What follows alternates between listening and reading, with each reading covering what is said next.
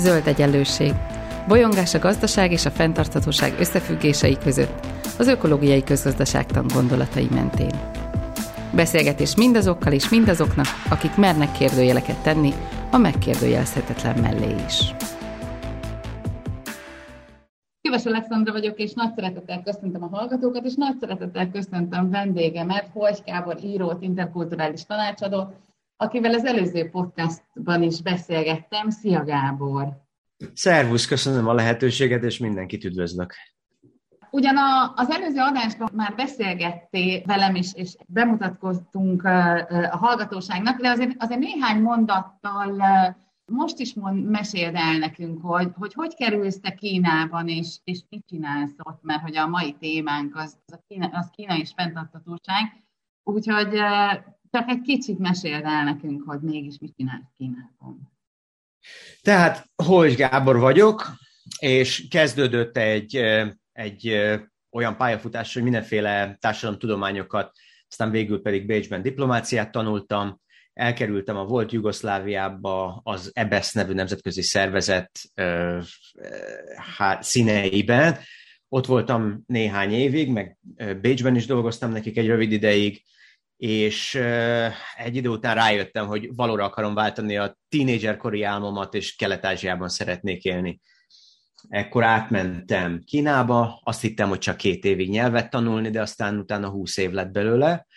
2002-ben érkeztem meg, és 2005-ben megalapítottam egy tanácsadó céget, ami, amiben tulajdonképpen a, a, a korai diplomáciai munkám során elsajátított ö, ismereteimet kamatoztattam, csak átlovagoltam multikra, és nemzetközi cégeknek a Kelet-Ázsiában dolgozó, hát főként nyugati, mondjuk európai, amerikai, ausztrál vezetőségét kezdtem el kócsolni, tréningezni, valamint tanácsokat adni nekik. És aztán az utóbbi mondjuk kicsit több mint öt évben ez, ez visszafordult, tehát egyre gyakrabban multiknál dolgozó kínai menedzsereket segítek, hogy a külföldiekkel szót értsenek, illetve néha fönnakad egy-egy kínai cég is, akik nemzetközi leányvállalatokat akarnak alapítani, de azért tipikusan még mindig a nyugati multikkal dolgozom. Ebből kitűnik valószínűleg a hallgatóknak, hogy ebben a beszélgetésben igazából nem fenntarthatósági szakértőként veszel részt, hanem valaki olyanként, aki ott él Kínában, és megélheti a mindennapokban, meg a gazdasági szereplő gondolkodásában azt, hogy, hogy vajon hogyan éli meg Kína ezt az egész fenntarthatósági témakört, tehát inkább ilyen gondolkodó állampolgárként beszélgetek veled itt és most. És ami, ami engem nagyon, nagyon érdekel, hát az, az, az teljesen egyértelmű, hogy Kína az egyik legfontosabb kult szereplője ennek a témának. És, és mégse tudunk túl sokat arról, hogy ők valójában hogyan élik meg ezt a dolgot. Tehát azt tudjuk, hmm. hogy, hogy ennek, ennek vannak történetmi vetületei, hogy, történet, tehát, hogy igazságossági szempontból ők hogy gondolkoznak, hogy, hogy a fejlődés tekintetében, ugyanakkor hogy gondolkoznak abból a szempontból, hogy azért mégiscsak ők teszik ki a világ népességének egy jelentős részét, tehát ebben azért van szerepük, ugyanakkor a nyugat az összes szennyező iparágát tulajdonképpen kiszervezte Kínának, és rátolta a, az összes szennyezést. Tehát, hogy ez egy ilyen hihetetlenül összetett történet. Én ezeket szeretném veled szétszálazni, és azt is szeretném tudni nyilván, hogy mit gondol a kommunista párt erről, de én azt is szeretném tudni, hogy mit gondol egy átlag kínai állampolgár erről a, a, az egész történetről. Tehát hmm.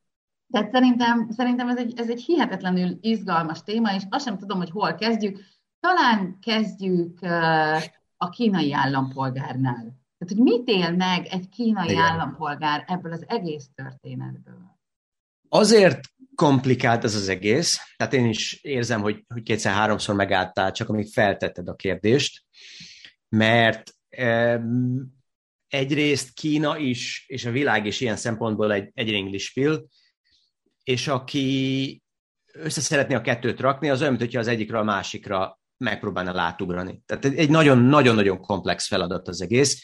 Egyébként a kínaiak is így vannak vele, tehát ez, egy, ez itt Kínában egy eléggé közhelyszerű vicc, hogy, hogy a külföldi azt mondja, hogy nem értem Kínát, és a kínaiak mondják, hogy hát mi se nagyon. Azon kívül pedig itt az időben is nagyon, itt időben is rengeteg változás van, mert amikor én megérkeztem Kínába, akkor még pont elkaptam annak, hát az ő nagyon átkos rendszerüknek a végét, ami ugye a, a családom első kézben is megtapasztalta azt, mert az édesapám dolgozott a 80-as években Kínában. Ez volt az egyik oka annak, hogy én ki akartam jönni. De akkor azért az a, az a világ e, már lecsengőben volt. Én pont akkor voltam itt, amikor a legnagyobb globalizációs hullám beindult.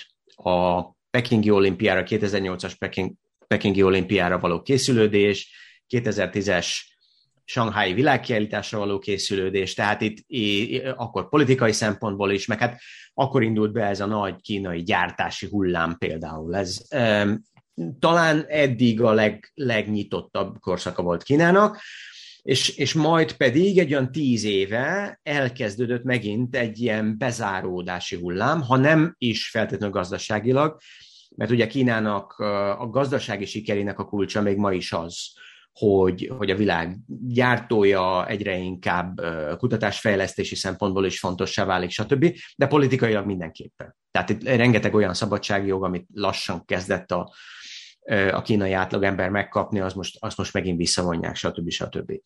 Tehát, hogyha megnézzük azt, hogy, a, hogy, a, hogy az átlag kínai ember ezt hogy látja, akkor egyrészt itt a, a mi ízlésünkhöz képest beszűkültebbek a lehetőségek, Viszont az átlag kínai ember nem, a, nem ahhoz hasonlítja, amihez mondjuk mi hasonlítanánk a helyzetet, hanem ahhoz hasonlítja mondjuk, amikor az 1980-as években sok kellett állni mindenért, meg politikailag is egy, egy sokkal keményebb világban éltek, és ahhoz képest a javulás az szembetűnő.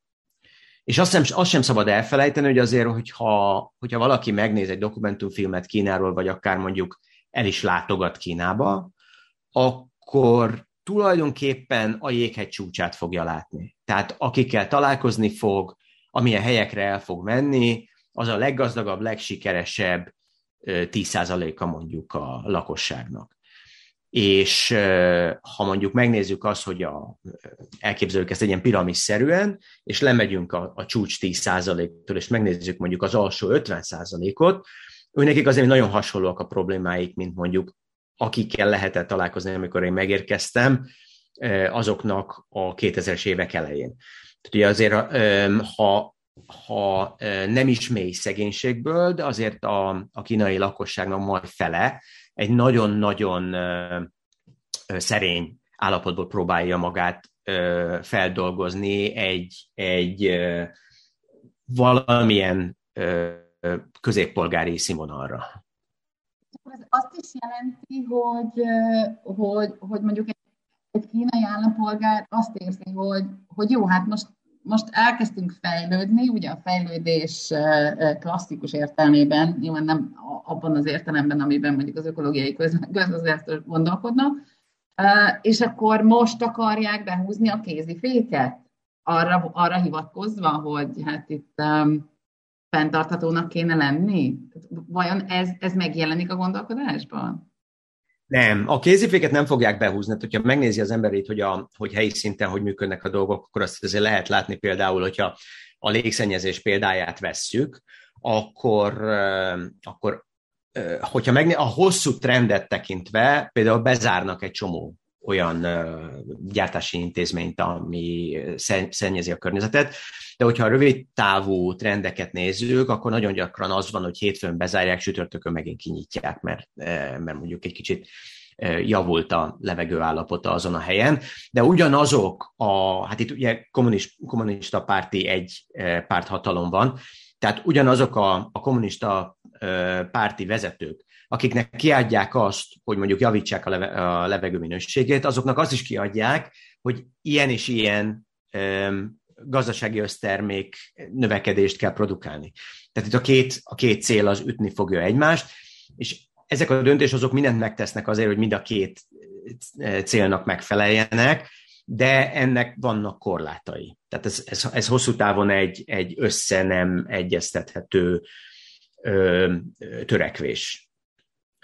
Az, az még abszolút nem dölt el például az én szememben, hogy itt, hogy itt melyik fog a másik elébe kerülni, mert általában azt látjuk, hogy ha, ö, hogyha gond van, akkor azért a gazdasági növekedés az, az mindig előtérbe kerül. Hát hiába nem kapnak levegőt a kínaiak mondjuk a smogtól egy nagyvárosba, azt mondod, hogy a gazdasági növekedés az, az mindig előrébb lesz a kommunista párt agendáján. Ezt mondom. Hát igen, ez egy, ez egy jó példa, mert ugye, hogyha megnézzük azt, hogy, hogy milyen logika szerint közlik ezeket a dolgokat az átlag kínai felé, akkor mondjuk visszamegyünk időben tíz évet, és a, az egészségügyi világszervezet által javasolt mondjuk 50-es uh, ilyen levegőminőségi index helyett volt mondjuk, mondjuk 500-as. Tényleg, tehát most tényleges állapotokat mondok, és most meg mondjuk egy rossz napon van 250, egy jó napon meg 70-80, de ugyanakkor nagyon jogosan azt lehet mondani az embereknek, hogy sokkal jobb az élet ma, mint volt. Tehát ugye, hogy ezt extrapolációnak nevezik a, a, a gazdaságban. Tehát, hogyha azt mondjuk, hogy ezt előrevetítjük, akkor nyilvánvaló, hogy a jövő az, az, az még magasabb nemzeti össztermék, és még jobb levegő lesz. Ezt aztán meg lehet kérdőjelezni, de ebben nagyon sokan hisznek Kínában. Ez, ez rossz hír az ökológiai közgazdászoknak, hogy, hogy, hogy ebben, ebben hisznek de hogy, hogy mégis nyilvánvaló, hogy, hogy valahogy, valahogy mégiscsak kommunikálják így országon belül a fenntarthatósági törekvéseket is a párt felől. Milyen, milyen kommunikációra van ez ráfűzve? Ugyanarra az ökomodernizációs kommunikációra van, mint, mint ami így a, a nyugati országokban jellemző, hogy persze majd a technológia kihoz minket ebből a csávából, és akkor majd fenntarthatóbbak leszünk, és ennek semmi köze nincsen a, a gazdasági növekedéshez, vagy mondjuk, mondjuk az a hozzáállásuk, hogy hát ez a, ez a nyugatnak a, a, a kis monomanója, ez a, ez a fenntarthatóság, mi valami áldolgot megteszünk, de valójában ez minket messziről sem érdekel. Három oldalról szeretném körüljárni a dolgot. Az, az első az a, a történelmi kontextus, amiben egy félmondat erejéig te is belehelyezted ezt a problémát, de szerintem fontos. A másik a politikai vezetésnek a nézőpontja, és a harmadik az átlagember nézőpontja.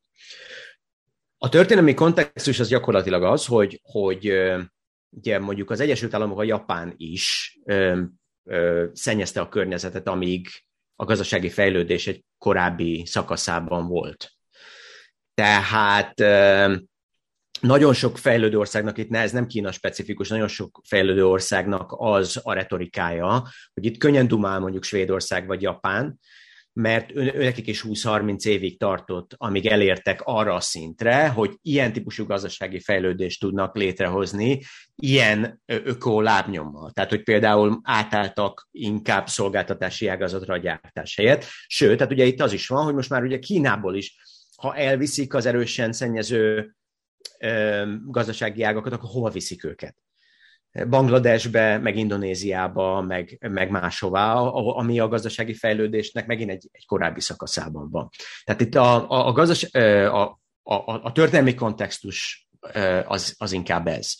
Hogyha megnézzük a vezetés szempontjából, az nagyon-nagyon fontos látni, hogy itt van egy lényeges különbség.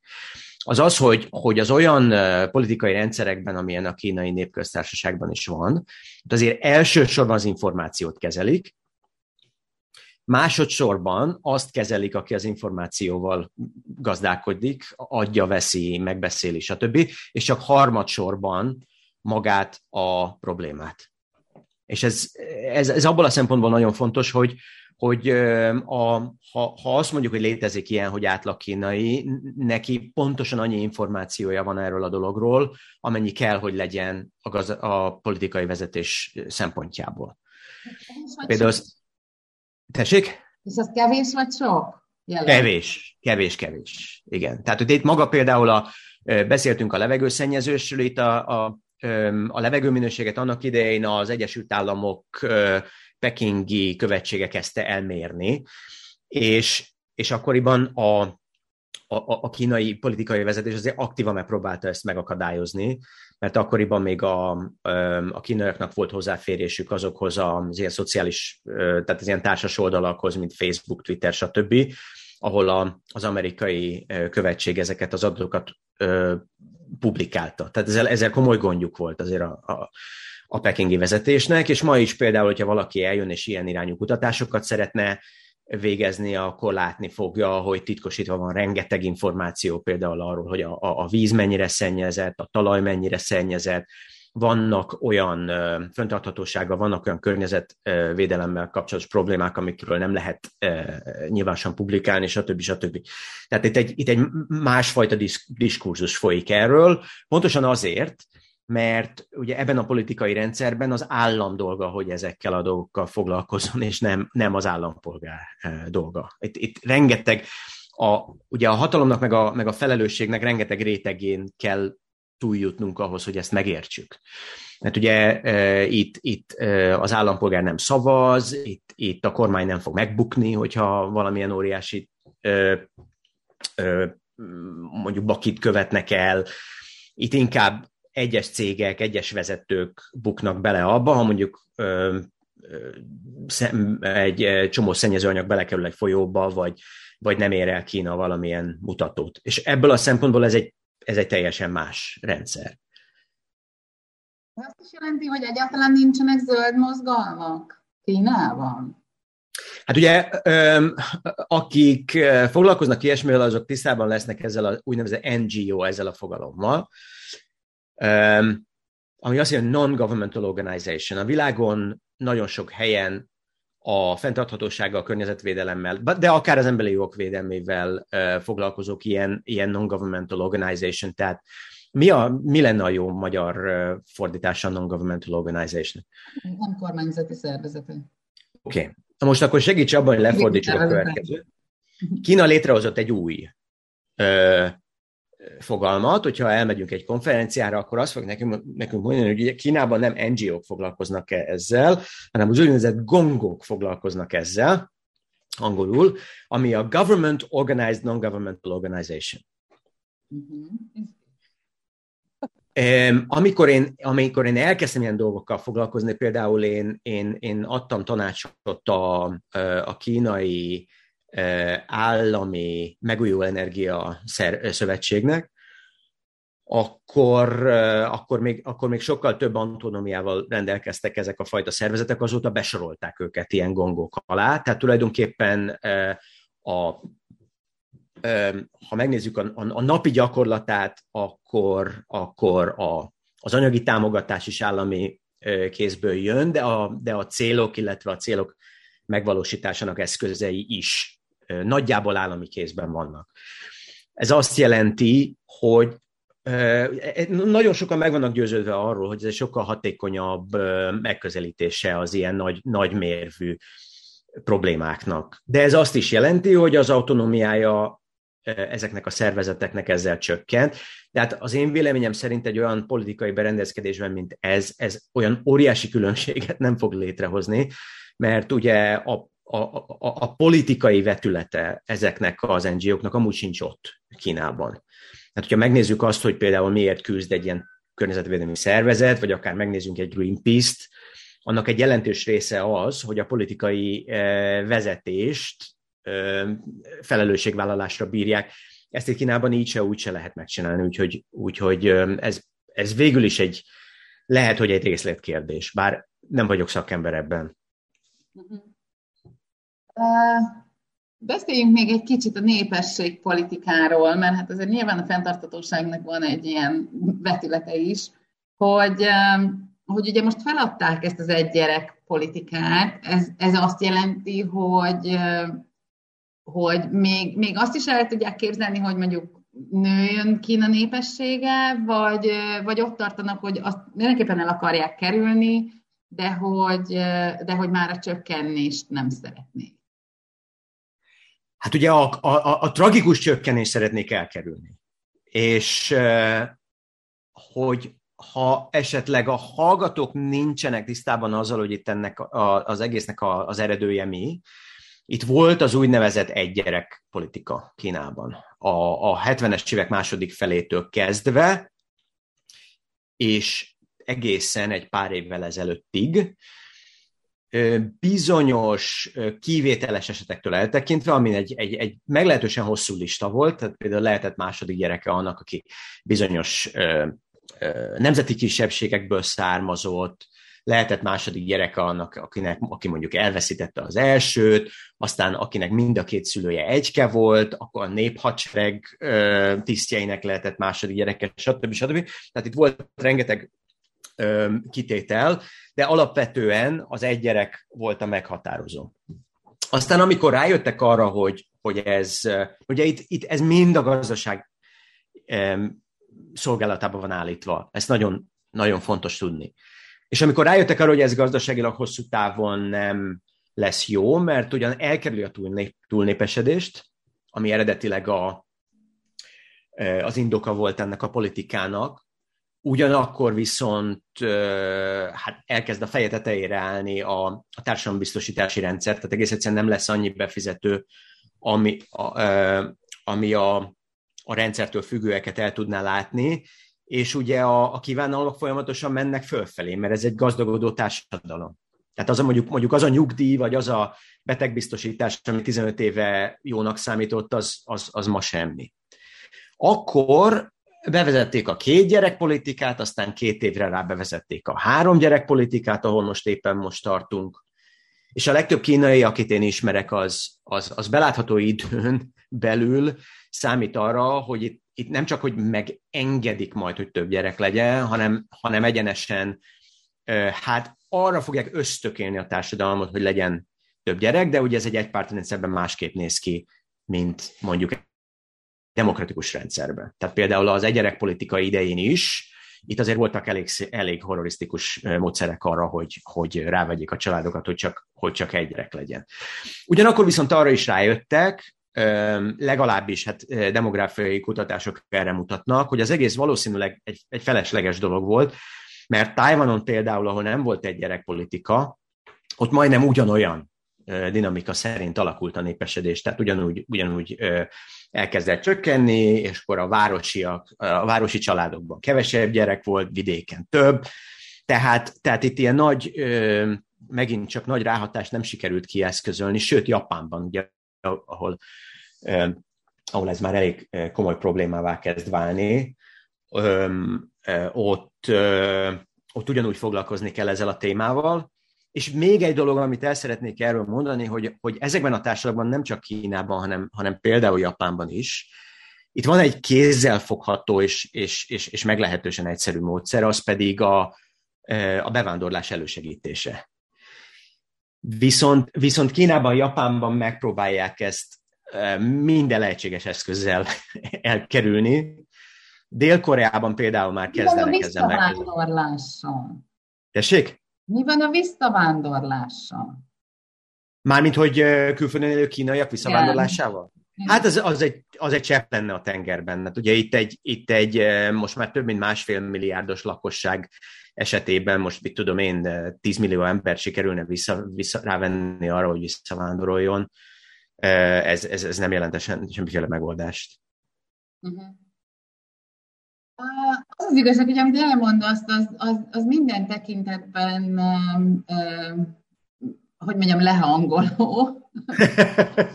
Nem, hát itt azt kell látni, hogy... Hogy, hogy, hogy nagyon kíváncsi vagyok, hogy, hogy tudsz-e adni nekünk valamiféle kapaszkodót abban, hogy, hogy, hogy mi fogja elindítani mondjuk Kínában a, a fenntartatósági átmenetet?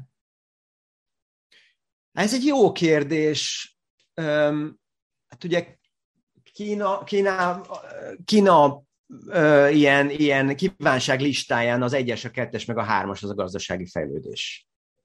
Uh-huh. Akkor, és, és azt is látni kell például, tehát itt, itt, itt ilyen jó hírek és rossz hírek keverednek folyamatosan egymással. Kína, Kínának nagyon sokat köszönhetünk ö, fenntarthatóbb, környezetkímélő technológia szempontjából. Tehát például a, a, a kínai, a napelemek, a szélerőművek Kínában történő gyártása nélkül az Egyesült Államokban, az EU-ban, Ausztráliában, Japánban sem sikerült volna elindulni abba az irányba, voltunk, mert például a, a napelemek túl drágák lettek volna ahhoz, hogy a célkitűzéseknek megfelelő mennyiségű energiát állítsunk elő fenntartható, megújuló módszerekkel.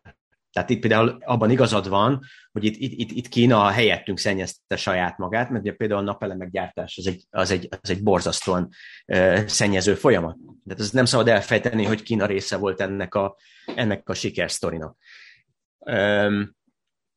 Itt van jó hír is, meg rossz hír is. Jó hír, meg rossz hír szintén az, ugye Kína, Kína az összes ország közül magasan a legtöbbet fektet a, a megújuló energiaeszközök gyártásába, valamint kutatásfejlesztésébe. De ezt nagyon sok, sokan összekeverik azzal, tehát az hogy, az, hogy sok pénzt fektetnek ebbe, az nem jelenti azt, hogy például sok megújuló energiát generálnak, hanem ez azt jelenti, hogy sok eszközt hoznak létre.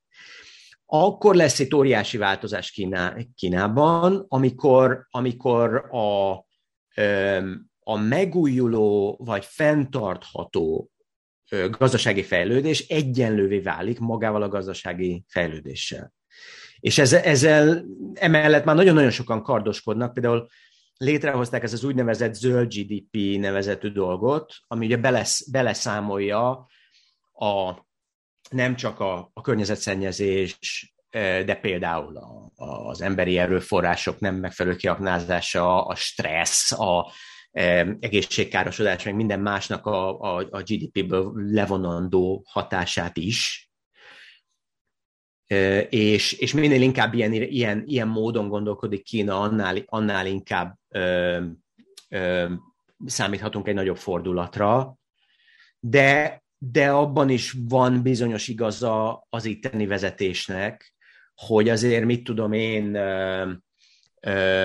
eko mezőgazdasággal, meg szélenergiával nem fogják tudni behozni a fejlett, a gazdaságilag sokkal fejlettebb országok színvonalát. És akkor megint csak visszamegyünk egy, egy, egy másik problémához, hogy a, a fejletlen gazdasági módszerek azok jobban szennyezik a környezetet. Tehát itt ugye a, a, a, a jövőt azt, azt újra tudjuk írni, a, a múltat nem. Hát nézd, itt azért nagyon nagy lemaradás van. Tehát gyakorlatilag ugye, ugye e, Kína a, a 20. század első felében megállt a fejlődésben. És aztán a 20. század végén kezdett el megint fejlődni. Amikor az édesapám 80-as e, években itt dolgozott, akkor még gőzmozdonyokkal jöttek, mentek az emberek. Ezt, ezt azért nem lehet csak úgy félretenni és, és tovább menni a jövőbe itt ehhez idő kell. Mert még akkor is, hogyha Shanghai, Shenzhen, Peking most már úgy néz ki, mint ahogy mondjuk egyesek úgy gondolják, hogy, hogy, hogy London meg Sydney fog kinézni a jövőben, azért az ember fölül, beül egy kocsiba, elindul ezekből a városokból bármelyik irányba, és három óra múlva a múltba tud egy utazást tenni. Igen, bár ugye az az, az, az érdekes, hogy, hogy az a múlt, az valószínűleg, ha, ha ökológiai lábnyomot nézed, akkor az a múlt, az, az lehet, hogy, hogy pozitívabb, mint az, ami felé mennek. Tehát, hogy ebbe ez a, ez a kicsit ijesztő, hogy, hogy, hogy, hogy, hogy valójában arról beszélünk, hogy, hogy tehát amikor azt mondtad, hogy, hogy 90%-a a kínaiaknak valójában szegény, akkor, akkor ez, ez azt is jelenti, hogy valószínűleg 90%-a a kínaiaknak egyébként ökológiai lábnyom tekintetében benne van a, a föld eltartó képességében. Hát én azért ezt egy kicsit másképp látom. Én, én, én úgy látom, hogy ha ez a, a, az utóbbi 20-25 év fejlődés Kínában bármilyen áron nem jött volna létre, akkor a kínai szegények ugyanúgy a mi gondunk lennének, mondjuk egy kicsit cinikusan fogalmazva, mint a szomáli vagy a szíriai szegények. De ez nem így van. Mm. Tehát a kínai vezetés egy dolgot eldöntött, hogy, hogy ők nem lesznek Szomália meg Szíria. Sokáig az voltak, tehát hogyha visszamegyünk éppen, éppen száz évet az időben, akkor azért e, Tokióban meg Párizsban azon törték a fejüket az emberek, hogy hogy, hogy tudnák ők a kínai kérdést megoldani. Ugye ma a kínai kérdés az nem New York meg Tokió problémája. Sőt, inkább abba az irányba megyünk. Hát igen, tehát még mindig problémája, csak másik irányba. Nem, nem, hát ugye abba az irányba megyünk, hogyha megnézzük, akkor, akkor Kína egyre inkább a megoldás része lesz nemzetközi szinten, mint a, mint a probléma része. Aztán az, hogy Kínán belül a nemzetközi közösség mennyit tud még hozzátenni, az egy teljesen más kérdés, mert ugye ilyen szempontból a kínai rendszer az elég kemény. A, a kínai helyzet megoldása nem a nemzetközi közösség feladata, a kínai kommunista párt feladata. De hogyha megnézzük azt, hogy mondjuk, mondjuk azok az emberek, akikről itt éppen beszélgettünk, azok, azok mit tesznek hozzá, meg mit vesznek el a, a nemzetközi fejlődés sztoriából, illetve hoz, akkor, az, akkor szerintem ez egy nagyon pozitív történet. Tehát ugye a kínai népköztársaságon belül nincsenek, nincsenek ilyen ö, ö, borzalmas éhínségek, azok a betegségek, amikkel tudunk mit csinálni, most feledjük el a Covid-ot egy, egy rövid időre, de ugye azok a betegségek minden, a, a vérhastól a maláriáig, egyszerűen nem, nem probléma. Szegények az emberek, megsérülnek a, a, a gyárakban, nem tudnak szavazni, de azért ilyen alapvető problémákkal Kína már nem küzdik. Ez tényes való, hogy, hogy ezen túlléptek. És azon is nagyon hamar túlléptek, hogy mit tudom én, a, a mezőgazdaságban mindent ö, szintetikus ö, permetezőszerekkel oldjanak meg, meg mondjuk vidéken bárki kettőt köhögésben megy az orvoshoz, akkor rögtön rátegyék egy ilyen antibiotikum ö, intravénás készülékre. Tehát a, nagyon, tényleg nagyon próbálják a, a száz év fejlődés mondjuk, mondjuk húsz év alatt behozni. Nagyon érdekes volt ez a beszélgetés, nagyon szépen köszönöm neked. Én is nem a lehetőséget, tehát remélem, hogy, remélem, hogy egy, ez egy hatalmas sztori, amit megpróbáltunk egy dióhéjban összefoglalni, remélem, hogy ezzel segítettünk valakit, és nem, nem csak összezavartuk itt a hallgatóidat. Nagyon szépen köszönöm neked, a hallgatóknak meg köszönöm, hogy hallgattak bennünket, hallgassatok bennünket legközelebb is. Ez volt az Új Egyenlőség zöld podcastjának mai adása. Hallgassátok az Új Egyenlőség piros podcastot is. Nézzétek a stúdióbeszélgetéseket a YouTube csatornákon, és olvassátok a www.újegyenlőség.hu-t. Vitatkozzatok velünk a Facebook oldalunkon. Jövő héten újra találkozunk.